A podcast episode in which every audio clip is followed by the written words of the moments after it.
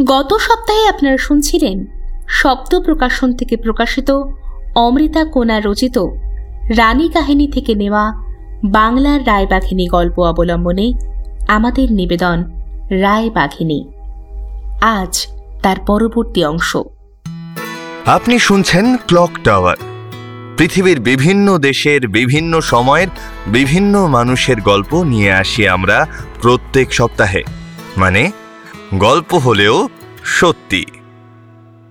রাজা রুদ্রনারায়ণের চোখ তার স্ত্রীর বিচক্ষণতাকে চিনতে একটুও ভুল করেনি। যুদ্ধবিদ্যা ছাড়াও তার যে ধর্ম, শাস্ত্র, রাজনীতি, কূটনীতিতেও অসীম দক্ষতা, সেটা নজর এড়ায়নি তার স্বামীরও।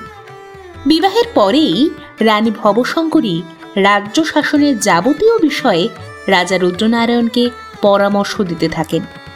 এই সব কিছুর সঙ্গে সঙ্গে ভবশঙ্করের মধ্যে এক ধর্মপরায়ণ ও মমতাময়ী রূপও বিদ্যমান ছিল। রানী ভবশঙ্করী দেবী চণ্ডীর পরম ভক্ত হওয়ায় রাজপ্রাসাদের পাশেই প্রতিষ্ঠিত রাজবল্লভী দেবীর মন্দিরে রোজ নিষ্ঠা ভরে নিয়ম মেনে পুজো করতে থাকেন তিনি। ভূরিশ্রেষ্ঠ ভরদ্বাজ রাজবংশের কুলদেবী রাজবল্লভী দেবী আসলে দেবী চণ্ডীর আরেক রূপ। এই রাজবল্লভী দেবীর মূর্তিটি অষ্টধাতু নির্মিত। এর সঙ্গে রাজ্যের বিভিন্ন প্রান্তে দেবী চণ্ডীর অনেকগুলি মন্দির নির্মাণ করান রানী ভবশঙ্করী। গড়ভবানীপুরে প্রতিষ্ঠিত হয় গোপীনাথ জিউয়ের মন্দির। আমতার কাছে কাষ্ট সাঁকড়ায় নির্মিত হয় এক শিব মন্দির। বর্তমান তারকেশ্বরের তৎকালীন বাঁশুড়ি গ্রামে প্রতিষ্ঠিত হয় চণ্ডী মন্দির। আর রাজবলহাটে কুলদেবী রাজবল্লভী দেবীর মন্দিরেরও সংস্কার করা হয়। ভবশঙ্করের পূজিত রাজবল্লভী দেবী পরবর্তীতে সমগ্র হাওড়ায় পূজিত হয়। আমতায় মেলাই চণ্ডী মকরদাহার মা মকরচণ্ডী ডোমজুরের নিকটবর্তী জয়চণ্ডীতলার মা জয়াচণ্ডী এবং হাওড়ার বেটকিয়ে বা বেটারের বেতাইচণ্ডী প্রভৃতি নামে পূজিত হন এই কুলদেবী। সিংহাসনে না বসেও সাম্রাজ্যের প্রতিটি দিকে নজর ছিল রানীর। স্বামীর সাথে কাঁধে কাঁধ মিলিয়ে চালাতে থাকেন রাজ্য শাসনের কাজ। বাংলায় তখন বহিরাগত শত্রুর আক্রমণ চলছে। সেই সম্ভাবনাকে মাথায় রেখে সাম্রাজ্যের সুরক্ষা ব্যবস্থা গড়ে তোলার দিকে বিশেষ নজর দেন ভবশঙ্করী। শুধু পুরনো দুর্গগুলো সংস্করণে নয়, ভূরিশ্রেষ্ঠ সাম্রাজ্যের বিভিন্ন প্রান্তে একাধিক সামরিক দুর্গ নির্মাণ করা হয় তাঁর নির্দেশে। রাজ্যের সৈন্যদের সামরিক প্রশিক্ষণের বিষয়টিও দক্ষতার সঙ্গে পর্যবেক্ষণ করতে শুরু করেন ভবশঙ্করী। তার নজরদারির মধ্যেই বেশ কিছু সামরিক প্রশিক্ষণ শিবির পরিচালিত হতে থাকে। ভূরিশ্রেষ্ঠ সাম্রাজ্যের সেনাপতিতে এই প্রথম শুরু হয় মহিলাদের অস্ত্র শিক্ষা ও যুদ্ধ প্রশিক্ষণ। সঙ্গে সসম্মানে রাজ্যের সেনাবাহিনীতে অন্তর্ভুক্ত করা হয় সেই সকল মহিলাদের।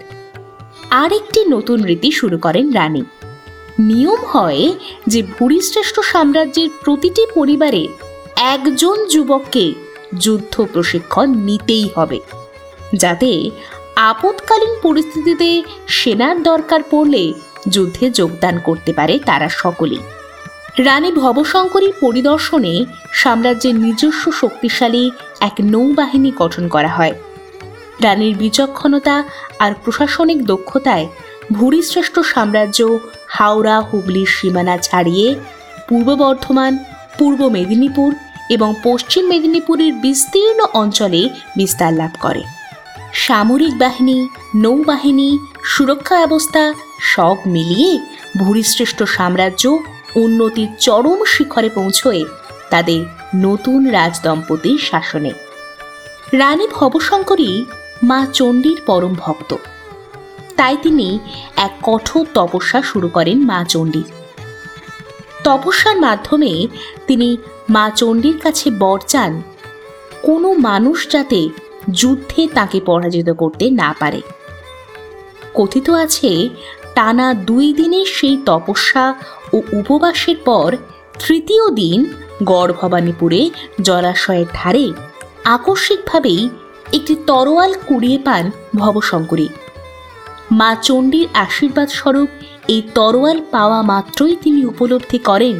তার তপস্যা সম্পূর্ণ হয়েছে। তাকে বরদান দিয়েছেন মা চণ্ডী। ভবশঙ্করী মা চণ্ডীর বেশ কিছু মন্দির নির্মাণ করেন, যার মধ্যে ছাউনপুরের মন্দিরটি বেশ উল্লেখযোগ্য। এই মন্দিরের এক বিশেষত্বও আছে। দুর্গের সাথে এই মন্দিরকে সুরঙ্গ পথে যুক্ত করা হয়, যাতে আপৎকালীন পরিস্থিতিতে দুর্গ থেকে এই মন্দিরে আসা যায় গোপনে। যত সময় যায়, রানী ভবশঙ্করীর বিচক্ষণতা ও বুদ্ধির পরিচয় পেয়ে ততই বিস্মিত হন তার স্বামী রুদ্রনারায়ণ। এর কিছুকাল পূর্বেই ভারতের অপর প্রান্তে সদ্য সমাপ্ত হয়েছে এক রক্তক্ষয়ী যুদ্ধ। তখন পানিপথের দ্বিতীয় যুদ্ধে জয়লাভ করে দিল্লির মাসনাদে বসেছেন মুঘল সম্রাট আকবর। সেই মুঘল সাম্রাজ্যের পরিধি বিস্তার লাভ করতে করতেই আকবরের সেনা একদিন এসে পৌঁছয় বাংলার প্রান্তে আবার সেই সময় গৌড়ের শাসক ছিলেন এক পাঠান, সুলেমান কারি। বাংলার বিভিন্ন প্রান্তে পাঠানদের শাসন ও দখল পর্ব চলছে। মুঘলদের বাংলা পরীক্ষায় প্রবেশ স্বাভাবিকভাবে পাঠানদের কাছে দুশ্চিন্তার কারণ হয়ে দাঁড়ায়। সুতরাং বাংলায় শাসন কার হবে, এ নিয়ে পাঠান ও মুঘলদের দ্বন্দ্ব এই সময় থেকেই শুরু হয়ে যায়। এই দুই যুযুদান পক্ষের মধ্যে ভূরিশ্রেষ্ঠ সাম্রাজ্য মাথা উঁচু করে দাঁড়িয়ে আছে স্বাধীন রাজ্য হিসাবে। রাজা রুদ্রনারায়ণ ও রানী ভবশঙ্করীর অসম্ভব প্রশাসনিক দক্ষতায় রাজ্যের সুরক্ষা এবং আইন ব্যবস্থাকে তখনও অক্ষুণ্ণ রেখেছেন। তবে সাম্রাজ্যের চারপাশে ঘনীভূত অশনি সংকেত নিরূপণ করতে বিশেষ সময় লাগেনি রানী খানাকুল, উলুবেড়িয়া তমলুক, ছাউনপুর, নস্করডাঙ্গা, আমতা প্রভৃতি অঞ্চলে সামরিক দুর্গ নির্মাণ করা হয় প্রতিরক্ষা ব্যবস্থাকে আরও মজবুত করতে। শুধু সুরক্ষাই একমাত্র পন্থা নয়, বরং শত্রুপক্ষের বিষ দাঁত ভাঙতে না পারলে এই বিপদ তো সর্বদা মাথার ওপর রয়েই যাবে। সেই সুযোগটাই এবার খুঁজতে থাকেন ভবশঙ্করী। আর তা এসেও পড়ে কিছু সময়ের মধ্যেই। উড়িষ্যার রাজা গজপতি মুকুন্দদেব আকবরের আধিপত্য স্বীকার করে নেয়। ফলে তার সঙ্গে তখন এই পাঠান বংশীয় সুলেমানকারীর সামরিক প্রতিদ্বন্দ্বিতা পরিণত হয় প্রবল যুদ্ধে। রানী ভবশঙ্করীর পরামর্শে উড়িষ্যার রাজা মুকুন্দদেবের সঙ্গে জোট করেন রাজা রুদ্রনারায়ণ। ঠিক হয়, মুকুন্দদেবকে সহায়তা করবেন রুদ্রনারায়ণ ও তার বাহিনী। শুরু হয় এক মহাযুদ্ধ, যা ইতিহাসে ত্রিবেণী যুদ্ধ নামে পরিচিত। পনেরোশো পঁয়ষট্টি খ্রিস্টাব্দে এই ত্রিবেণী যুদ্ধে ভূরিশ্রেষ্ঠ সাম্রাজ্য ও মুকুন্দদেবের মিলিত সেনাবাহিনী গৌড়ের সুলতান সুলেমান কালীকে পরাজিত করে। যুদ্ধে নেতৃত্ব দেন রুদ্রনারায়ণের ভাই ও মুকুন্দদেবের সেনাপতি রাজীব লোচন রায়। এই রাজীব লোচন রায়ই ইতিহাসে কালা পাহাড় নামে বিখ্যাত। অথবা কুখ্যাত। যুদ্ধে জয়লাভ করার ফলে সপ্তগ্রামের নিয়ন্ত্রণ আসে মহারাজ রুদ্রনারায়ণের হাতে। এরপরই গঙ্গার তীরে গজগিরিতে ত্রিবেণীর একটি ঘাটে একটি মন্দির নির্মাণ করা হয় তার নির্দেশে। সুলেমানের মৃত্যুর পর তার পুত্র দাউদ খান হন গৌড়ের নতুন শাসক। তিনি বেশ বুঝতে পারেন এই শক্তিশালী ভূরিশ্রেষ্ঠ সাম্রাজ্যকে তিনি তো কোনো মতেই দখল করতে পারবেনই না। বরং যদি মুঘলদের হাত থেকে বাঁচতে হয়, তবে এই সাম্রাজ্যের সাহায্য তার বিশেষ প্রয়োজন। যথারীতি মুঘলদের পরাজিত করার জন্য রাজা রুদ্রনারায়ণের সাহায্য চান দাউদ খান। কিন্তু রুদ্রনারায়ণ এই প্রস্তাবে রাজি হন না। রাগের বশবর্তী হয়ে দাউদ খান তার সেনাপতি কল্টু খানকে ভূরিশ্রেষ্ঠ সাম্রাজ্য আক্রমণের নির্দেশ দেন। কিন্তু সে চেষ্টা বৃথা যায়। রাজা রুদ্রনারায়ণের সেনাবাহিনী কল্টু খানের সেনাকে শোচনীয়ভাবে পরাজিত করে এবং কল্টু খানকে হত্যাও করে।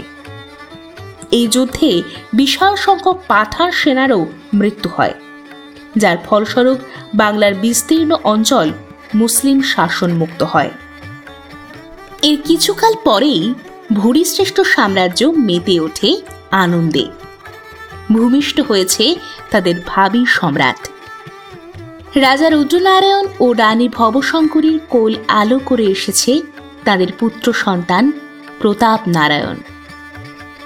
স্বামী, পুত্র ও সন্তান সম প্রজাদের নিয়ে ভবশঙ্করীর সুখের সংসার উঠল ভোরে। তবে সেই সুখ বেশি দিন রইল না। পাঁচ বছর পরেই আকস্মিকভাবে মৃত্যু হয় রাজা রুদ্রনারায়ণের। যুবরাজ প্রতাপ নারায়ণ তখন মাত্র পাঁচ বছর বয়সী শিশু। রাজা রুদ্রনারায়ণের মৃত্যুর পর রানী ভবশঙ্করী মানসিক দিক থেকে অত্যন্ত ভেঙে পড়েন। সেই মানসিক কষ্ট থেকেই স্বামীর চিতায় নিজেকে আহুতি দিয়ে সতী হওয়ার সিদ্ধান্ত গ্রহণ করেন তিনি। কিন্তু সঠিক সময়ে ভূরিশ্রেষ্ঠ রাজবংশের কুলপুরোহিত রানী ভবশঙ্করীকে বাধা দেন। রাজপুরোহিত অনুরোধ জানান, মহারানী, এই সিদ্ধান্ত দয়া করে গ্রহণ করবেন না আপনি। আপনার অবর্তমানে আপনার সন্তান আমাদের রাজকুমারের কি হবে? সন্তান সম আপনার এই অসংখ্য রাজ্যবাসী, তাদের কি হবে মহারানী? তারাও যে অনাথ হয়ে পড়বে। এমন সংকটময় পরিস্থিতিতে আপনি ছাড়া কে রক্ষা করবে আমাদের? রাজ্যের শাসনভার আপনি নিজের কাঁধে তুলে নিন। যতদিন না পর্যন্ত রাজকুমার প্রতাপ নারায়ণ প্রাপ্তবয়স্ক হয়ে ওঠেন, ততদিন আপনাকেই তো রক্ষা করতে হবে আমাদের রাজা রুদ্রনারায়ণের এই সাম্রাজ্য। তার বর্তমানে এমনিতেই যে রাজ্য দুর্বল হয়ে পড়েছে এমত অবস্থায় আপনি সতী হলে প্রতাপ নারায়ণ সহ সমগ্র শ্রেষ্ঠ সাম্রাজ্য সত্যি অনাথ হয়ে পড়বে।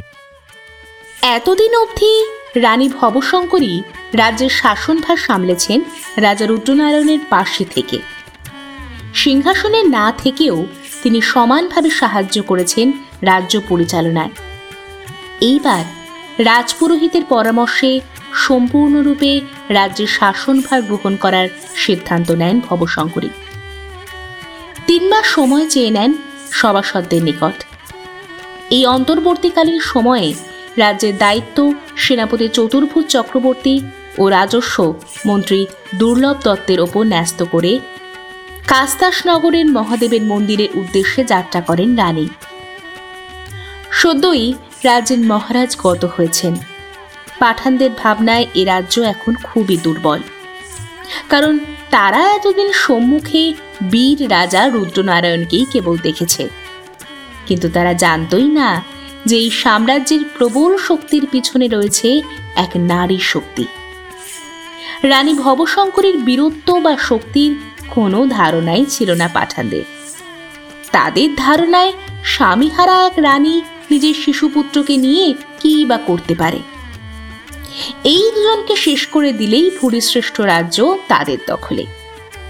কিন্তু এ তো যে সে নারী নয়। ভবশঙ্করে অবশ্য অনুমান করতে পেরেছিলেন আক্রমণ হতে পারে তাঁর ওপর। তাই নিজের সঙ্গে করে নিয়ে যান খুবই বিশ্বস্ত এবং শক্তিশালী এক মহিলা সেনাদল। যদিও তার সঙ্গে থাকা মহিলা বাহিনী যে আদতে এক সুপ্রশিক্ষিত সেনাবাহিনী, তা টের পাওয়া কারও সাধ্য নয়। মহাদেবের মন্দিরে রোজ নিষ্ঠা ভরে পুজো করেন ভবশঙ্করী। সেই সঙ্গে গরিব দুঃখী ভিখারীদের অর্থ, অন্ন, বস্ত্র দান করেন। কিন্তু এই সব কিছুর মাঝেও তার দৃষ্টি রয়েছে সর্বত্র। পুজোর পোশাকের নিচে সবসময় থাকে তার যুদ্ধের পোশাক। যে কোনো পরিস্থিতির জন্য তিনি সদা প্রস্তুত। এরই সাথে রাজ্যের বিভিন্ন প্রান্তে ছড়িয়ে দেন তার গুপ্তচরদের। আজকের গল্প পাঠে ছিলাম আমি মৌটুসী মৈত্র, রানী ভবশঙ্করের চরিত্রে বৌনিশা ভট্টাচার্য এবং বিভিন্ন পুরুষ চরিত্রে শঙ্খ বিশ্বাস। সাউন্ড ডিজাইন শঙ্খ বিশ্বাস, মূল গল্প অমৃতা কোনার, স্ক্রিপ্ট কৌশিক রায়। গল্পের পরবর্তী অংশ নিয়ে আমরা ফিরে আসছি পরের সপ্তাহে। আমাদের আজকের পর্বটি আপনাদের কেমন লাগল সেটা অবশ্যই আমাদের কমেন্ট বক্সে জানান। যদি পর্বটি ভালো লেগে থাকে তাহলে ভিডিওটিকে লাইক করুন, চ্যানেলটিকে সাবস্ক্রাইব করুন, আর হ্যাঁ অতি অবশ্যই ওই যে ছোট্ট ঘন্টাটি আছে, ওটা একবার প্রেস করে দেবেন।